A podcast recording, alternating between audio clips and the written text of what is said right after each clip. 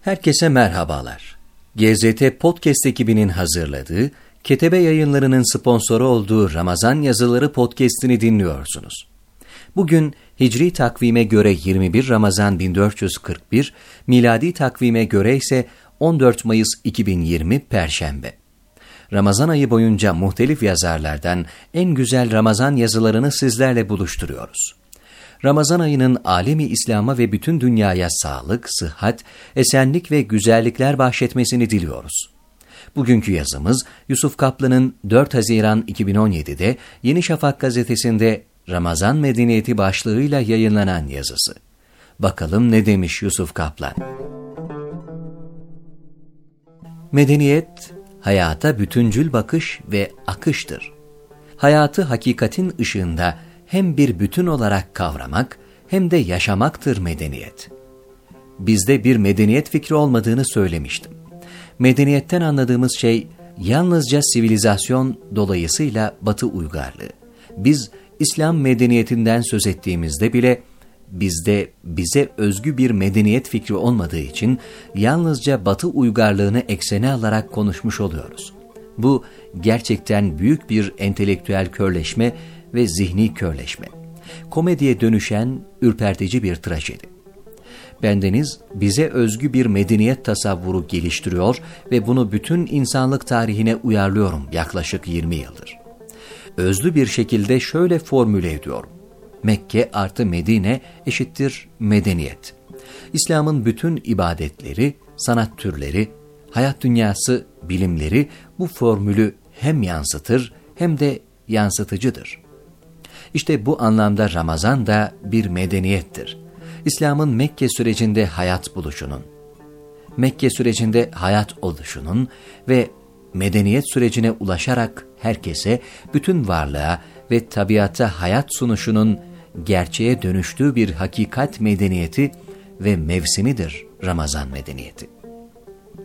Sünnet-i seniyye anahtarıyla çıkılan bir fütühat-ı medeniye yolculuğu. Burada daha önce yayımladığım bu yazımı gözden geçirerek sizlerle yeniden paylaşıyorum. Ramazan, İslam'ın özü ve özeti bir mevsim. Ramazan'da İslam'ın Müslümanlardan talep ettiği bütün ilkeler hayat buluyor. Dolayısıyla Ramazan'da İslam'ın özetlenmesi olağan bir işle, olağanüstü bir işleme dönüşüyor. Bu özetlerken özü özümsemenin kazandırdığı bir özellik. Fenomenolojinin izah edebileceği olağanüstü bir durum.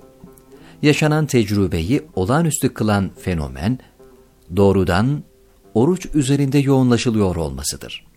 Bir ibadet üzerinden İslam'ın insandan talep ettiği bütün emirler, ilkeler, tasavvurlar, tahayyüller eş zamanlı olarak harekete ve hayata geçiriliyor.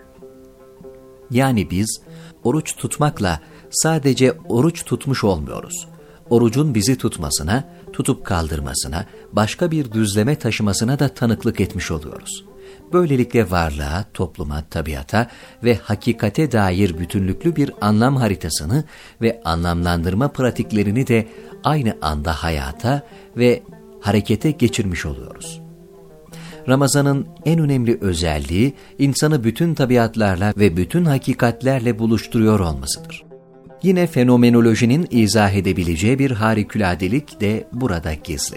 İnsan Ramazan'da oruç tutarken hem bizzat tabiatı tecrübe ederek keşfediyor, havanın, suyun, gecenin, gündüzün rengini, kokusunu, dokusunu bil fiil soluyor. Ramazan orucu bir ay boyunca tabiatla kurduğumuz ilişkiyi alt üst ediyor ve tabiatla doğrudan, doğrudan olduğu için de doğurgan, yaşayarak organik bir ilişki kurmamıza imkan tanıyor. Böylelikle hem tabiatın keşfedilmemiş kıtalarını, bizzat havayı, eşyayı bambaşka bir haleti ruhiye ile soluyarak keşfedebilme imkanına kavuşuyoruz.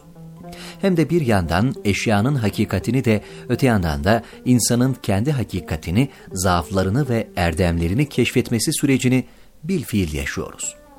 Özetle aç kalmak gibi olağan, sıradan, alelade bir işle, tabiatla, kainatla, yaratıcıyla, diğer varlıklarla ve bizzat eşyanın kendisiyle topyekün olağanüstü, fevkalade bir ilişki kuruyoruz.